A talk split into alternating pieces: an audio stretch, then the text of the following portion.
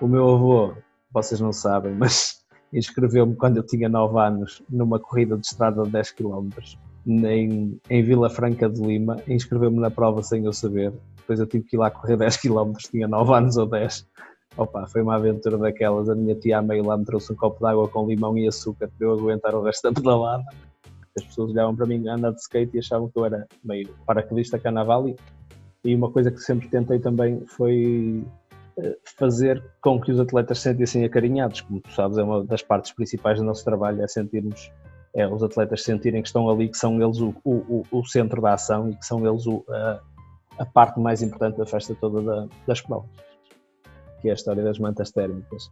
Eh, num sunset organizado pelo Carlos Sá lá em cima em caminho, em que quem está a controlar, uh, os, as pessoas que estão a controlar, quando se apercebem, têm um casal com duas mantas de sofá para, para levar para a prova, que era um sunset com 16 km. Eles levavam duas mantas de sofá, não tinham mantas térmicas, também não sabiam o que isso era. Leram mantas térmicas e levaram duas mantas de sofá.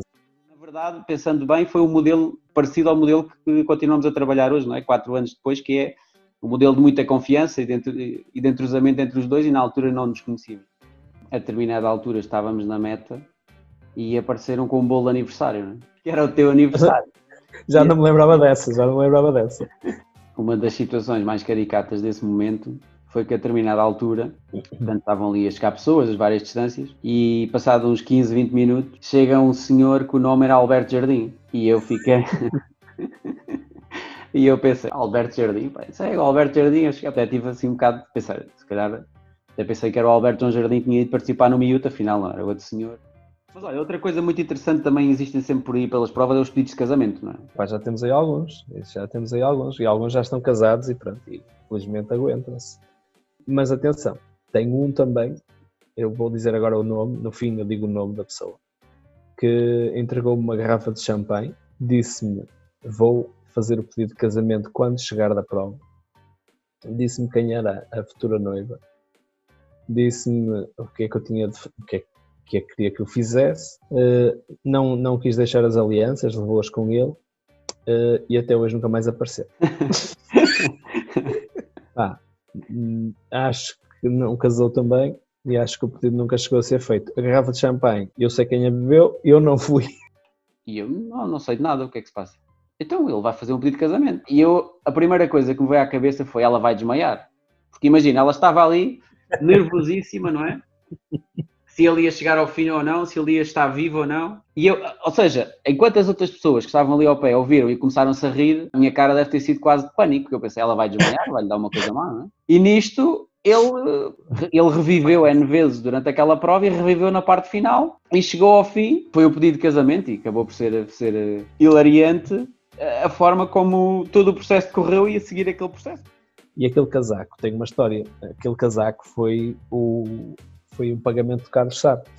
O Carlos Sá é que me ofereceu o casaco. O casaco era dele, levou-o ao, ao Anapurna, levou-o lá acima ao topo, era, era o casaco que ele tinha de escalada, porque ele fazia muita escalada. Levou-o lá acima nesse ano e que bateu lá o recorde.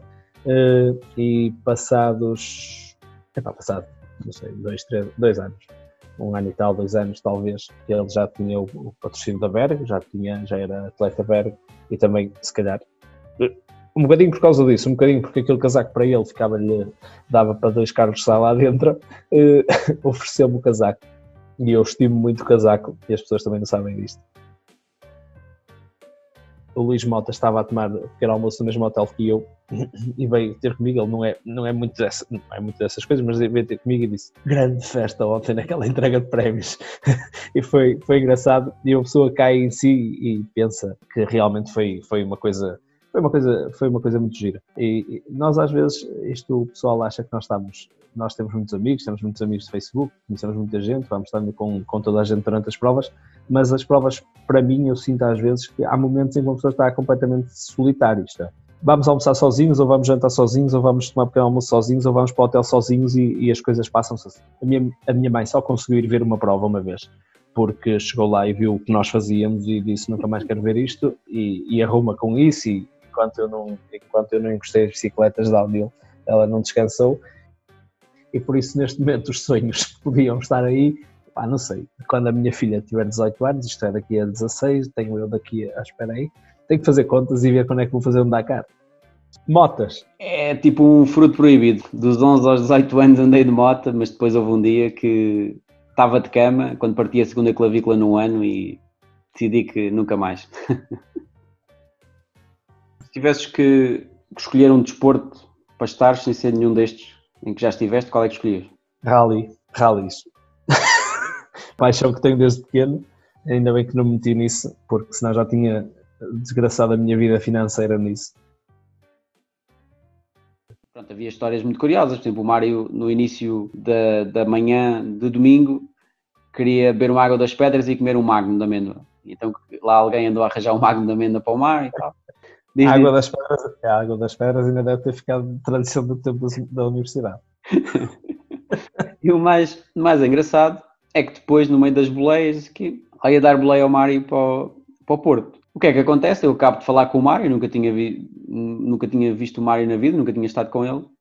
E combinamos a boleia e ele disse-me: Olha, vamos sentar naquela esplanada, depois aparece ali e encontramos ali. Fui tomar banho, estava imenso calor e depois fui ter com ele. Quando chego ao pé do Mário, ele tinha estado a comer, a almoçar. Olha, vamos, vamos embora. Aí ele virou-se para mim e disse: Quem és tu? e eu: Quem sou eu? Então estive agora a falar contigo. Sabes que eu concretizei o meu, o meu primeiro grande sonho de vida, talvez um dos principais até hoje, aos 14 ou 15 anos. Foi quando perdi 30 quilos porque com 14 anos pesava 93 quilos. Portanto, esse foi o meu primeiro sonho de vida foi concretizado. Mas olha, um, um dos objetivos que eu gostava ainda de realizar era chegar às 10 maratonas de estrada. Já fiz 7 e gostava de fazer mais 3 para chegar às 10 maratonas de estrada. Só? E... Isso é este ano ainda? Não, não, não, não. Tenho, tenho, para preparar 42 km para mim é preciso bastante tempo. Um abraço, Hugo. Um abraço.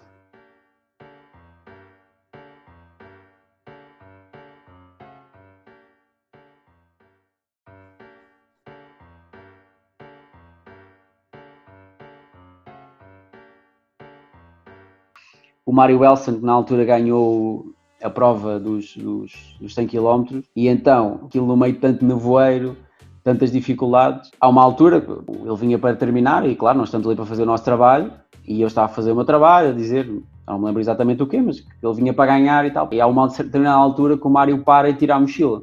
Vai a uns 200 metros da meta, ou 300 metros. E eu penso, o gajo vai desistir agora. sei, a forma como ele parou, tipo, o gajo tipo baixou-se, o gajo vai, vai tipo dizer que, que houve algum problema ou assim. Ficas, uh, e agora? Mas não, simplesmente ele, como sabes, também já fez isso em outras provas, estava a tirar a mochila e ia passar a meta, ia ganhar. O que é que é para ti um pão? Um pão. Um pão para mim é uma carcaça, eu sei. É uma carcaça, é um, é um, é um bocadinho só, o pãozito é, é um pão pequeno. Para vocês é diferente, não é? Como é que vocês chamam? É Exato. É carcaça? Para nós um pão é um pão grande, não é? E depois um, um, tipo há um papo seco, há uma bola, tem, pois é, papo seco, tem vários nomes. Exatamente, eu lembro-me quando era puto que ia para o Algarve de férias e tinha que dizer papo seco, senão a senhora não sabia o que é que, me queria, o que, é que eu queria. Eu cheguei lá a primeira vez que queria, queria 15 pães e ela começou a mexer um saco gigante. Eu disse, não! Eu era puto. Sapatilhas.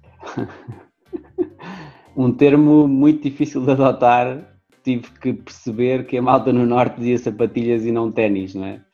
E hoje em dia acontece-me o contrário, que é nas provas, como contactamos com a malta de todo lado, acabo por dizer sapatilhas e há malta que me conhece, sabe que eu uh, vivo em Lisboa e que nasci no Sul e diz sapatilhas, é ténis.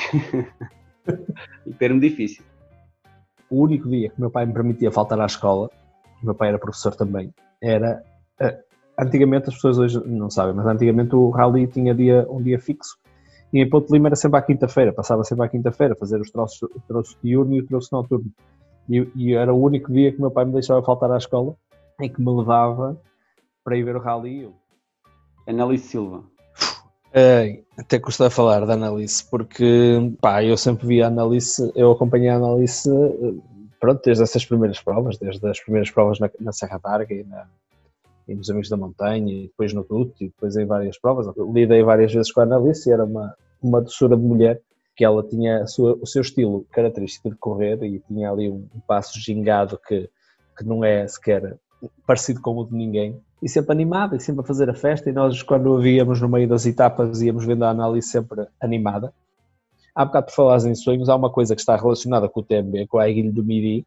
Quando fores lá, não te esqueças que tens que ir à Aguilha do Midi, tens que perder a, o amor a, a, a 50 euros, ou lá o que é, para fazer o, o teleférico, mas tens que ir lá à Ilha do Midi, se puderes vai às, outros, às do outro lado também. Mas há uma coisa que está relacionada com aquilo que eu gostava de fazer e pronto, lá está, mais uma das maluqueiras, que é o wingsuit. Sabes o que é o wingsuit? Não, não. Não? São aqueles fatos, uh, aqueles fatos asa, que são, tu saltas só com o fato e tens uma mochila colada nesse fato ah, que okay. é o, o teu paraquedas, só para aterrar há pouco tempo, numa destas entrevistas e muitas coisas que vamos ouvindo agora, ouvi uma coisa que é a distância é o maior, o maior um, foco de proximidade que há. Porque quando sentimos distância, não é? Da nossa família, das pessoas que gostamos, sentimos mais próximos dessas pessoas, sentimos saudade, não é? E, e portanto acho que também muita gente nesta altura vai perceber isso, vai perceber daquilo que sente mais saudade, se é das corridas, se é dos amigos, se é das pessoas, de, à, à volta e acho que isso vai ser, vai ser importante para todos.